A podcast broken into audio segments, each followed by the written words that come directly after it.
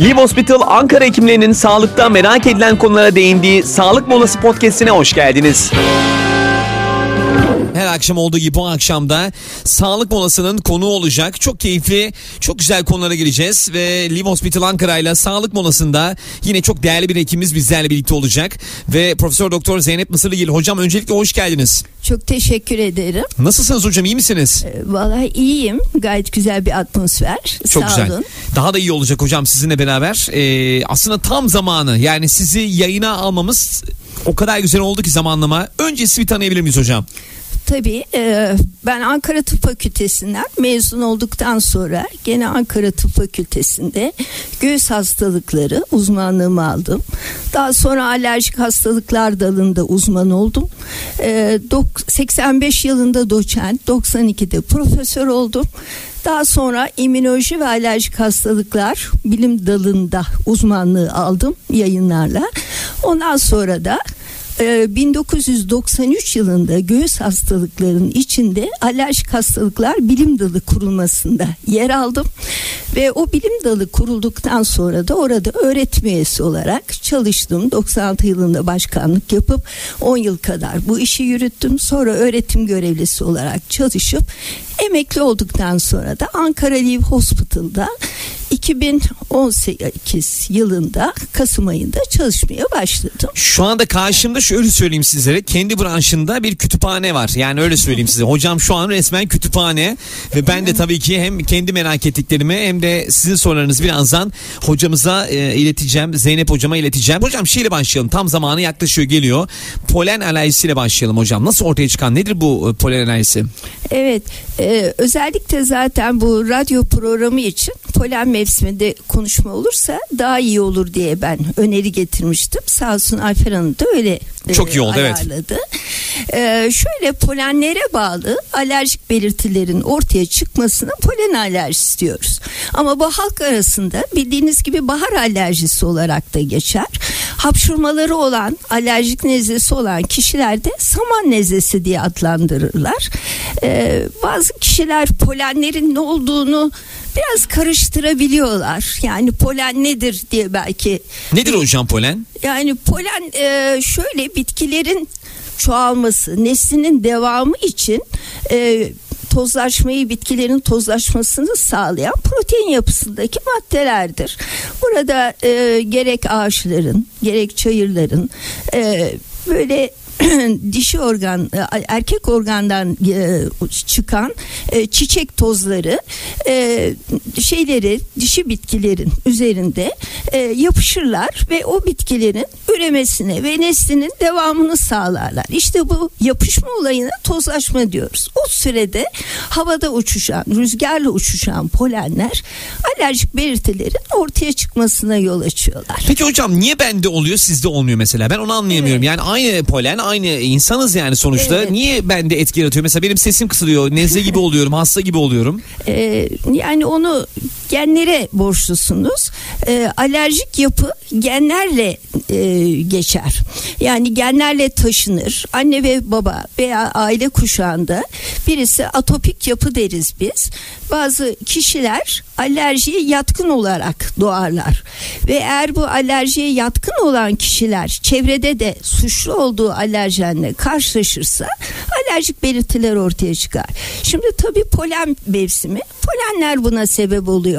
Ama polen dışında ev tozu akarları veya kedi köpek besleyenlerde hayvanlara karşı alerji gene genlerle geçerek yatkın olan kişilerde ama çevresel faktörler bunların ortaya çıkmasında yol açar. Yani diyeceksiniz ki yani çevresel ben şimdi bu yaşıma kadar çıkmadı da bu yıl çıktı. Hı, onu soracaktım Yani, evet. Niye öyle oluyor hocam? Yani bu yıl çıktı de e, şeyiniz çevre faktörüyle. Şimdi polen mevsimi başladı. Mesela şu anda ağaç polenleri var.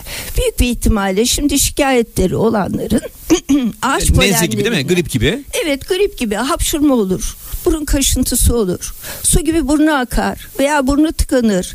Burnunda kaşıntı olur. Kiminde gözünde kaşıntı, sulanma, kızarma olur. Yani kimi öksürür, nefes darlığı olur. Yani çeşitli e, polenlerin giriş yoluna bağlı olarak burundan girerse buruna ait.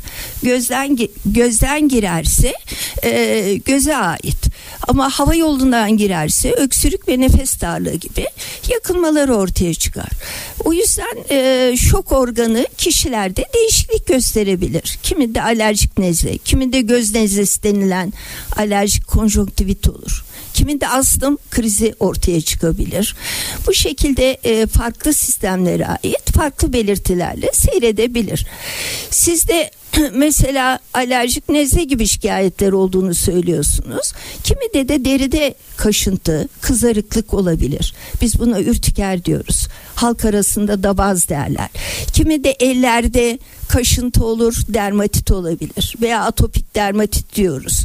Yani farklı şekilde klinik tablolarla karşınıza gelebilir. Hocam şimdi şey merak ediyorum. Ee, bu olayı yaşadık aslında burada bir tanı koyuluyor sonuçta. Ya bununla ilgili bir test mi yapılıyor? Nasıl oluyor hocam? Evet.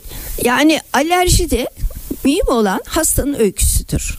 Hastanın anlattığı şikayetler mesela şu anda Covid dönemiydi. Bir pandemi hala tam geçmedi. Mesela Covid'de de böyle nezle görülebilir. Üst solunum yoluna ait şikayetler görülebilir. Acaba Covid mi yoksa alerjik nezle mi? Hani insanı onun için öykü çok önemlidir. Eğer hastanın ailede bir alerjik kişi varsa, geçen yıl aynı şikayetleri yaşadıysa aynı dönemde tekrarladıysa bu bizim için çok önemlidir. Öyküyü bir kere çok iyi almak lazım hastadan. Ondan sonra Hastada deri testleri yapılır. Alerjide de e, uzmanlarının yapmasını öneriyorum ben.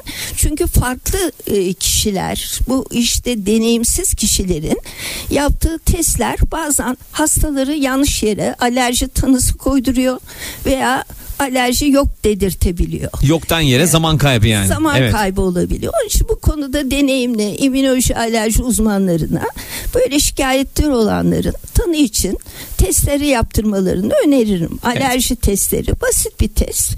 Hastaların koluna, ön koluna antijenler damlatılır ve epidermisle temas sağlanır. 15-20 dakika sonra da kızarıklık ve şişki çapı ölçülür. Ve böylece hastada tanıya gidilir. Yani son derece basittir. Bir riski var mıdır Çok dersiniz. basit bir şey hocam evet. Evet basittir. Çok fazla bir riski de yoktur. Çok nadirdir. Çok duyarlı olan kişide ağır bir alerjik reaksiyon olma olasılığı. Ama ben hayatımda bir besinle gördüm. Yani yıllardır yapıyorum bu işi. Onun dışında kan alınabilir. Herkese test yapılmaz. Ee, mesela ilaç kullanıyorsa testler yapılmaz. İlacı kesmesi lazım. Bazı ilaçlar bir hafta, bazı ilaçlar üç hafta testi baskılayabilir. Bunlar da kanda alerji araştırılır kanda spesifik ilgiye bakılır. Tanıya gidin. Hocam şimdi e, tanıyı bulduk yani bir şekilde bulduk. Karşı tarafta e, bende e, polen alerji var. Peki sonrası nasıl oluyor hocam? Korunmak mümkün mü? E, bu güzel bir soru. Yani polenle korunmak nasıl olur? Alerjide korunma uzak duracaksınız. Yani dışarı çıkmayacaksın evde kapalı. Böyle kalıyor O da mümkün evet. değil. değil. Yani evet. uzaylı gibi bir giysi evet. giymen, oturup yaşaman hiç mümkün değil. Onun için polenlerin en çok havada bulunduğu, atmosferde bulunduğu e, saatlerde dış aktivitelerde bulunmamak lazım. Bir de şunu unutmasınlar dinleyiciler. Yani her bitki alerji yapacak diye bir kural yok. Daha çok antijenik etkisi olan, alerjenik etkisi olan birçok bitki türü var ama doğada o kadar çok ağaç ve bitki var ki hepsi alerji yapmaz.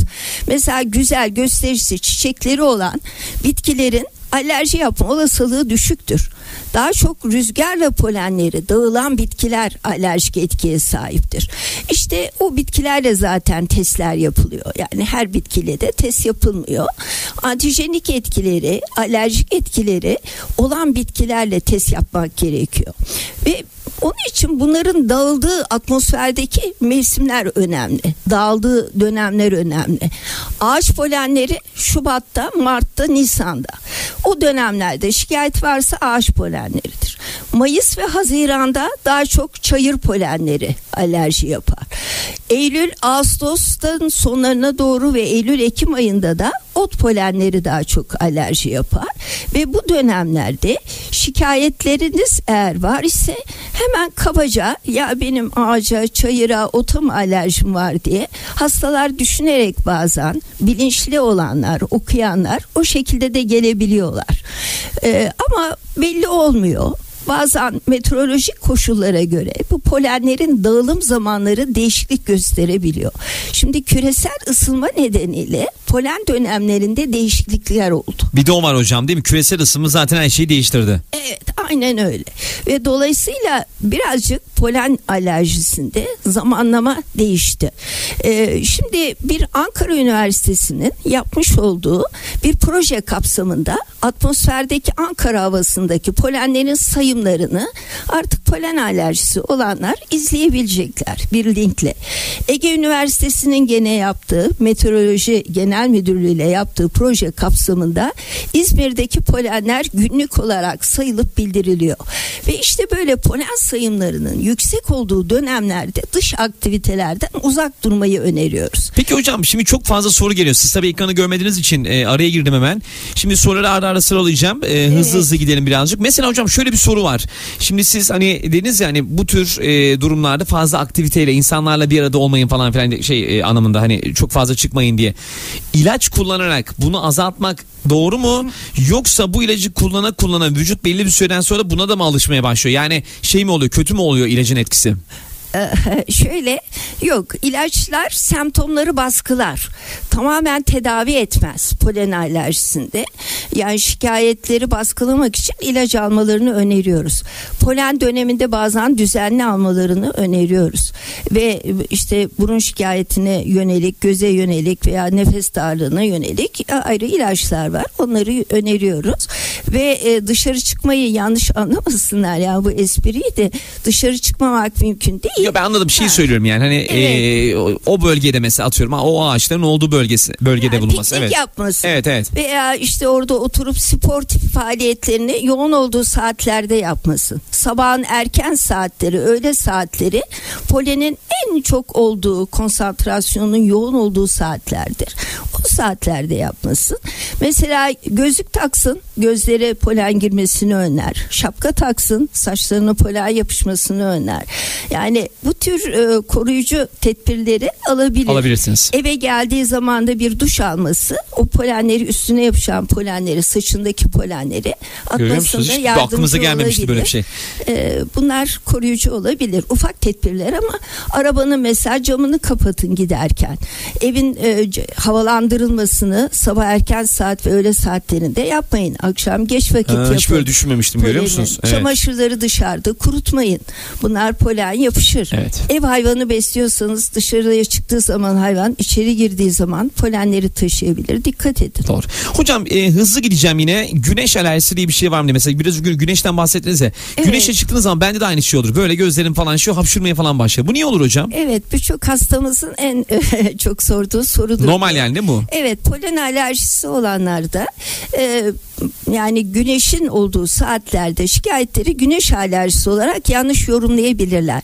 Ama güneşin bir de kendisinin çok sıcak olduğu saatlerde güneşe bağlı, ısıya bağlı, sıcağa bağlı e, terleme yaptığı zaman kolinerjik böyle cilt döküntüleri olabilir. O alerjik değildir. E, yani güneş alerjisi biraz yorumlarda hata yapılabiliyor. E, polen alerjisi olanların çoğu güneşten yakınırlar. Hocam selamlar. Kediye özellikle aşırı alerjim olmasına rağmen deri testinde çıkmadı, kan testinde çıktı. Deri testinin güven oranı kaçtır? Nerede yaptırdığını söylemeyelim. E, Hastanenin ismini de yazmış bize. E, vermeyelim. Evet. Hocam var mı böyle bir durum? Yani kanda daha Var. mı net oluyor? Hayır kanda daha net değil. Deri testi her zaman daha nettir. Ama bazen antijenlere bağlı uyguladığımız antijenlere bağlı Böyle bir farklı sonuç alınabilir. Hastanın e, bazı kişilerde deri testi yapıldığı zaman pozitif kontrol dediğimiz histaminle karşılaştırılarak yapmak lazım. Histamin yanıtına göre değerlendirmek lazım. Eğer böyle bir teste teknik bir hata olduysa yanıltıcı sonuç alınmıştır. Yoksa her zaman deri testi daha hassastır. Ama kanda pozitif çıktıysa üstünde durmak kediden maalesef uzak durması önerilir. Yani ne ne olursa olsun o bir şekilde yine alerji devam edecek değil mi Evet. kedi? Yani ilaç da kullansanız. Yani Evet. şöyle mesela polen alerjisinde de o var. Tedavi uygulamalarında sadece ilaç tedavisi değil, yaşam kalitesini çok bozuyorsa bir alerjik hastalık. Bu kedi olabilir, polen olabilir, ev tozu akarı olabilir. Bunlarda biz aşı tedavisi denilen immünoterapi öneriyoruz. İmmünoterapide hastanın duyarlı olduğu alerjen düşük dozlarda başlanıyor. Yavaş yavaş arttırılarak uzun bir süre bu 3 yıl gibi bir süredir e, uygulanan bir tedavi yöntemidir. Böyle bir tedaviyle şikayetleri kısmen baskılanabiliyor. %70'lere varan bazen daha da iyi sonuç alınabilen hastalar olabiliyor. Polen alerjisinde yanıt iyidir. Çok yaşam kalitesini bozuyorsa ve polen dönemi uzun süren bir yerde yaşıyorsa immünoterapi önerilir. Hocam programın sonuna geldik. O kadar güzel anlattınız ki yani ben böyle sadece e, izledim. E, benim de tabii sorularım var. O soruları da yayından sonra soracağım sizlere. Tamam. Hocam çok teşekkür ediyoruz. Var mı ekleyeceğiniz bir şeyler buradan biz dinleyenlere? Ben herkese sağlıklı bir yaşam diliyorum. Mutlu bir yaşam diliyorum. Polen alerjisi olanların da tanı için, tedavi için çekinmesinler. Hani tedavi olabilmeleri mümkün olabilir. Belki immünoterapi şansları olabilir. Sadece bunları e, belirtmek isterim. Çok teşekkürler hocam. Çok sağ olun. Güzel bir programdı. Akıcı bir programdı. Hocamıza da çok teşekkür ediyoruz. Ve tabii ki Live Hospital Ankara ile sağlık molasının konuğu Profesör Doktor Zeynep Mısırlıgil'di. Polen alerjilerini konuştuk. Hocam o kadar güzel bilgiler verdi ki keyifli oldu. Bu programın tekrarını yine podcast'te e, dinleyebilirsiniz. Onu da söyleyelim. Live Hospital Ankara'nın podcast'inde takip edebilirsiniz.